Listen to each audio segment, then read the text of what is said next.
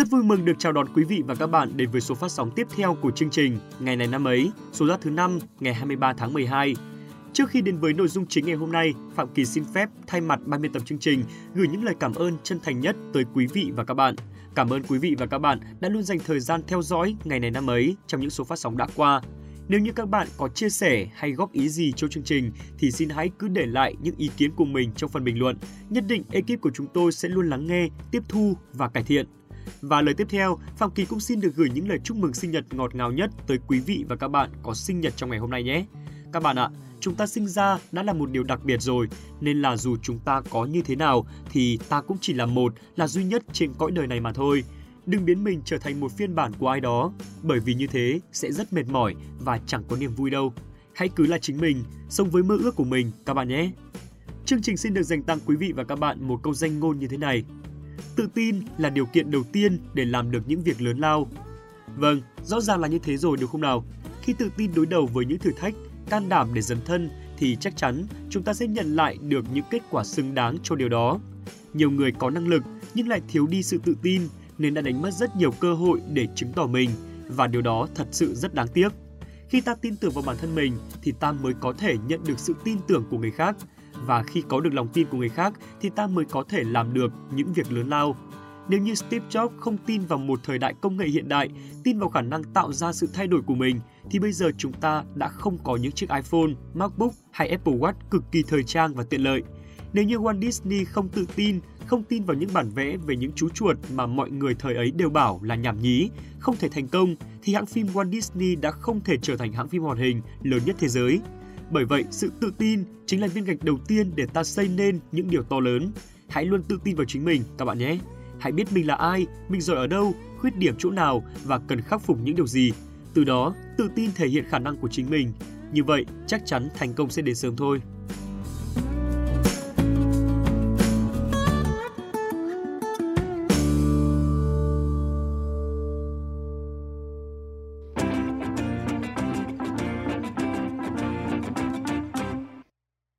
Vị và các bạn thân mến, chúng ta đang tiếp tục với ngày này năm ấy, ngày 23 tháng 12.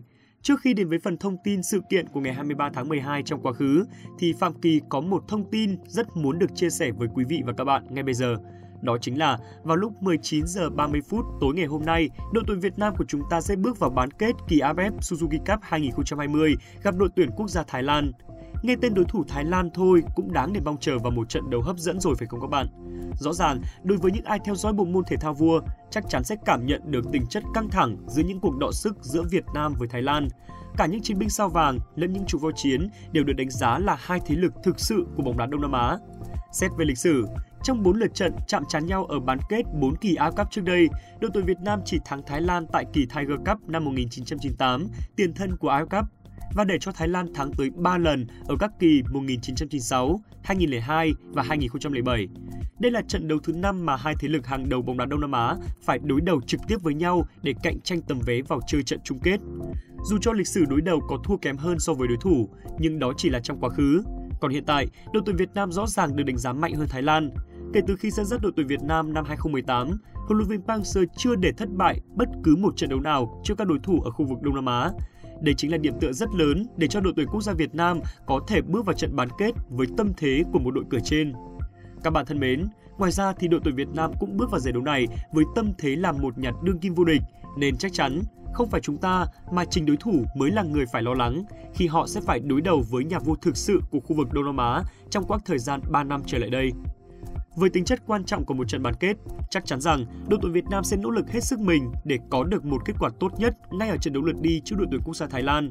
Theo lịch, màn thư hùng giữa đội tuyển Việt Nam và Thái Lan sẽ được diễn ra vào lúc 19 giờ 30 phút hôm nay, ngày 13 tháng 12 trên sân vận động quốc gia Singapore. Hy vọng rằng những chiến binh sao vàng có thể thi đấu thật tốt để tiến tới mục tiêu bảo vệ thành công ngôi vô địch mà chúng ta đã giành được cách đây hơn 3 năm. Chúc cho đội tuyển Việt Nam sẽ thi đấu thật thành công và giành được một kết quả tốt nhất Chúng ta hãy cùng đón xem trận đấu và cổ vũ cho những chiến binh sao vàng nhé!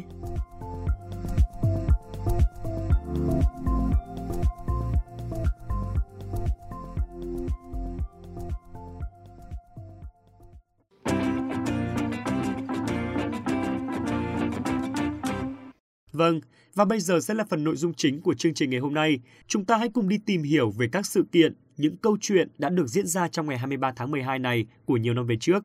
Và ở phần nội dung này, hãy chào đón sự trở lại của MC Huyền Trang.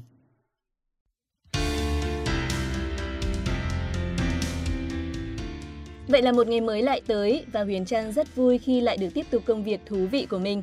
Đầu tiên xin được gửi lời chào đến tất cả quý vị và các bạn đang lắng nghe chương trình. Chúc mọi người một ngày vui vẻ và thuận lợi. Xin chào Huyền Trang, Phạm Kỳ ngồi phòng thu từ đầu đến giờ, một mình buồn quá rồi. Đang rất mong Huyền Trang đến để không khí được thay đổi chút đây. sao? Chắc không có ai để trêu chọc nên buồn đúng không? Ôi, không bao giờ nghĩ tốt được cho bạn bè hay sao ấy. Đơn giản chỉ là có thêm người thì thêm vui thôi, đỡ thấy cô đơn, trống trải hơn. Ghê quá, hôm nay lại còn sợ cô đơn cơ đấy thì tôi vẫn luôn sợ cô đơn mà. Thi thoảng thích một mình là vì không muốn tâm trạng xấu của mình ảnh hưởng đến người khác thôi. Hôm nay lại sâu sắc ghê, trưởng thành thật rồi đấy. Ai rồi cũng phải trưởng thành mà Trang, cứ trẻ con mãi sao được. Rồi nhất trí, bạn tôi trưởng thành là tôi vui lắm rồi. Còn câu chuyện về cô đơn hay trưởng thành chúng ta sẽ nói ở một chương trình khác nha. À, vì nói chuyện này thì dài lắm, sợ mất thời gian của mọi người đang lắng nghe chương trình mất. Ok, bây giờ thì hãy cùng bắt đầu với phần nội dung của số phát sóng ngày hôm nay.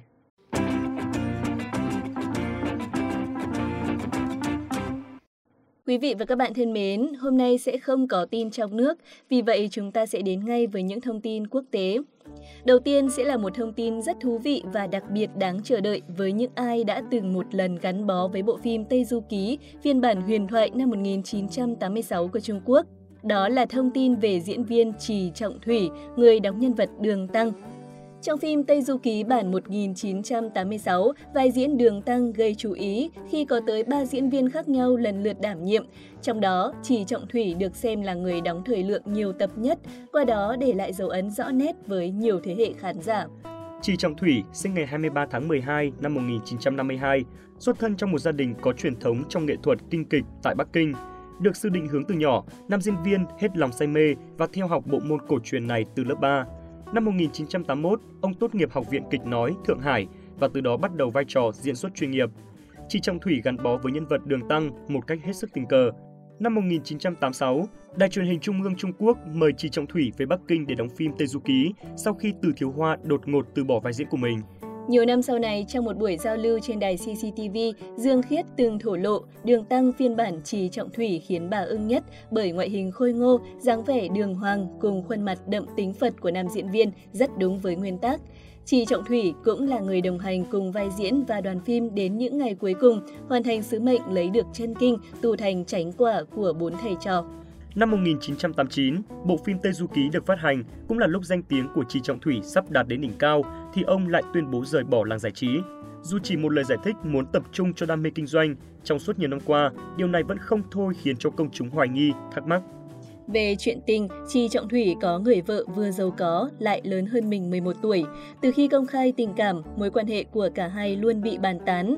Đứng trước những điều tiếng dư luận, nam diễn viên dù muốn bảo vệ tình cảm của mình, song cũng tỏ ra bất lực, thậm chí có ý định buông xuôi. Khi ấy, bà Trần Lệ Hoa đã có quyết định táo bạo khi chủ động cầu hôn bạn trai và cùng bước vào lễ đường tổ chức đám cưới. Suốt hơn 30 năm bên nhau, cặp đôi đã chứng minh tình yêu son sắc của mình vượt qua những định kiến, Chúng ta sẽ cùng chuyển sang thông tin tiếp theo, thông tin về một vụ thảm họa máy bay chấn động. Ngày 22 tháng 12 năm 1972, 16 nạn nhân sống sót sau vụ tai nạn máy bay thảm khốc trên được cứu sau hơn 2 tháng mắc kẹt trên dãy núi Andes. Ngày 13 tháng 10 năm 1972, chuyến bay 571 của không quân Uruguay rời thành phố Mendoza, Argentina, chở câu lạc bộ bóng bầu dục Old Cristian của Montevideo, Uruguay tới dự trận đấu sẽ diễn ra ở Santiago, Chile. Để tới được Chile, máy bay phải bay qua các đỉnh núi phủ đầy tuyết của dãy núi Andes và có nhiều dấu hiệu cho thấy đó không phải là một chuyến bay dễ dàng.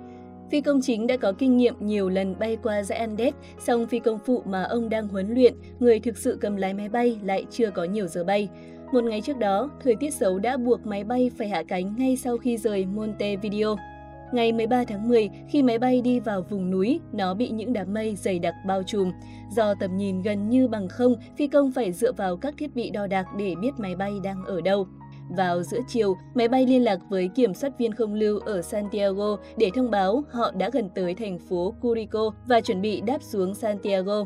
Dựa vào thông báo về vị trí của phi công, đài không lưu cho phép họ hạ cánh. Tuy nhiên, thực tế là máy bay lúc này đang ở đâu đó gần Santiago. Vì vậy, thay cho việc hạ cánh theo hướng sân bay mà anh ta nghĩ, thì máy bay lại đâm xuống núi. Trong số 45 hành khách trên máy bay, 18 người thiệt mạng do chấn thương quá nặng, nhiều người bị thương do những va chạm trong lúc máy bay rơi. Những người sống sót cố gửi tín hiệu tới lực lượng cứu hộ nhưng không máy bay nào phát hiện ra. 27 người còn lại phải cố gắng đấu tranh sinh tồn với số thức ăn ít ỏi và trong điều kiện tự nhiên khắc nghiệt ở độ cao hơn 3.600 mét. Nguồn thức ăn nhanh chóng cạn kiệt, các chàng trai trẻ cố gắng tìm những vật liệu bằng da bên trong chiếc máy bay gặp nạn để mà lót dạ. Tuy nhiên, biện pháp này cũng không giúp họ được bao lâu. Cuối cùng, họ đành phải sử dụng đến những phần thi thể của những người đã thiệt mạng. Bi kịch tiếp tục xảy ra vào hôm 29 tháng 10, tức là ngày thứ 17. Một trận lở tuyết đã xảy ra và chôn vùi những người còn sống sót 8 người nữa thiệt mạng. Phải 3 ngày sau, 19 người còn lại mới thoát ra được khỏi lớp tuyết dày. Những người yếu và bị thương cũng dần qua đời sau một thời gian, 16 trên 45 người còn sống sót. Vào ngày thứ 61, những người còn sống cử ra hai người khỏe mạnh nhất là Parado Canessa đi tìm sự trợ giúp. Sau nhiều ngày đi bộ qua cánh đồng băng vĩnh cửu dọc dãy Andes, hai chàng trai đã tìm thấy những dấu hiệu chứng tỏ sự hiện diện của con người. Hôm 22 và 23 tháng 12 năm 1972, đội cứu hộ đã tới khu vực chiếc máy bay rơi và cứu được toàn bộ 16 người còn lại. Câu chuyện về họ trở nên nổi tiếng với tiêu đề Phép màu của Andes. Roberto Canessa sau này trở thành một bác sĩ chuyên khoa tim nổi tiếng và thậm chí còn trở thành ứng viên tổng thống. Vâng, tiếp theo chương trình sẽ là những thông tin về thể thao. Ngày 23 tháng 12 năm 1950 là ngày sinh của huấn luyện viên Vicente Del Bosque. Huấn luyện viên Vicente Del Bosque được xem là một trong những vị huấn luyện viên vĩ đại nhất trong lịch sử của câu lạc bộ Real Madrid và bóng đá Tây Ban Nha. Trong khoảng thời gian cầm quân tại Real Madrid, ông đã đưa câu lạc bộ này trải qua một thời kỳ cực kỳ thành công với hai danh hiệu vô địch UEFA Champions League trong các năm 2000 và 2002, hai danh hiệu vô địch La Liga ở mùa giải 2001 và 2003 Ông là huấn luyện viên trưởng của đội tuyển bóng đá quốc gia Tây Ban Nha từ năm 2008 đến năm 2016, giành chức vô địch FIFA World Cup 2010 và Euro 2012. Ngày 23 tháng 12 năm 1997, Luka Jovic, một cầu thủ bóng đá chuyên nghiệp người Serbia, mang quốc tịch Serbia nhưng Luka Jovic sinh ra ở Bosnia. Phát hiện ra tài năng của chân sút sinh năm 1997, câu lạc bộ sao đỏ Belgrade ở quê nhà đã đề nghị hỗ trợ chi phí di chuyển, đồng thời tạo điều kiện để Jovic tập luyện cùng đội trẻ. Sau đó, Luka Jovic trở thành cầu thủ trẻ nhất ghi bàn trong lịch sử sao đỏ Belgrade với pha lập công ở vòng cuối giải vô địch quốc gia Serbia mùa 2013-2014. Thời điểm anh mới chỉ 16 tuổi, 5 tháng, 5 ngày. Luka Jovic sở hữu tới 4 danh hiệu vô địch quốc gia và một cúp quốc gia trước khi bước sang tuổi 21. Anh đã hai lần vô địch Serbia cùng với sao đỏ, sau đó thêm hai chức vô địch quốc gia Bồ Đào Nha trong màu áo của Benfica vào các mùa giải 2015-2016 và 2016-2017. Jovic không đóng góp nhiều vào thành công của Benfica, nhưng mọi chuyện đã thay đổi trong danh hiệu Cúp Quốc gia Đức năm 2018 của Frankfurt. Tiền đạo người Serbia đã ghi bàn duy nhất trong trận bán kết trước Schalke 04 với một cú đánh gót trước khi chứng kiến các đồng đội hạ gục câu lạc bộ Bayern Munich để nâng cúp. Vào hè năm 2019, Real Madrid đã chi tới 53 triệu bảng để mua Luka Jovic, tiền đạo khi đó mới chỉ 21 tuổi. Tuy nhiên, bản hợp đồng bom tấn của Los Blancos đã gây thất vọng lớn trước khi bị đẩy về Frankfurt theo dạng cho mượn vào tháng 1 năm 2021. Và thông tin thể thao vừa rồi đã khép lại ngày này năm mấy hôm nay. Đã đến lúc Phạm Kỳ và Huyền Trang phải nói lời chào tạm biệt. Xin chào tạm biệt và hẹn gặp lại các bạn trong những chương trình sau.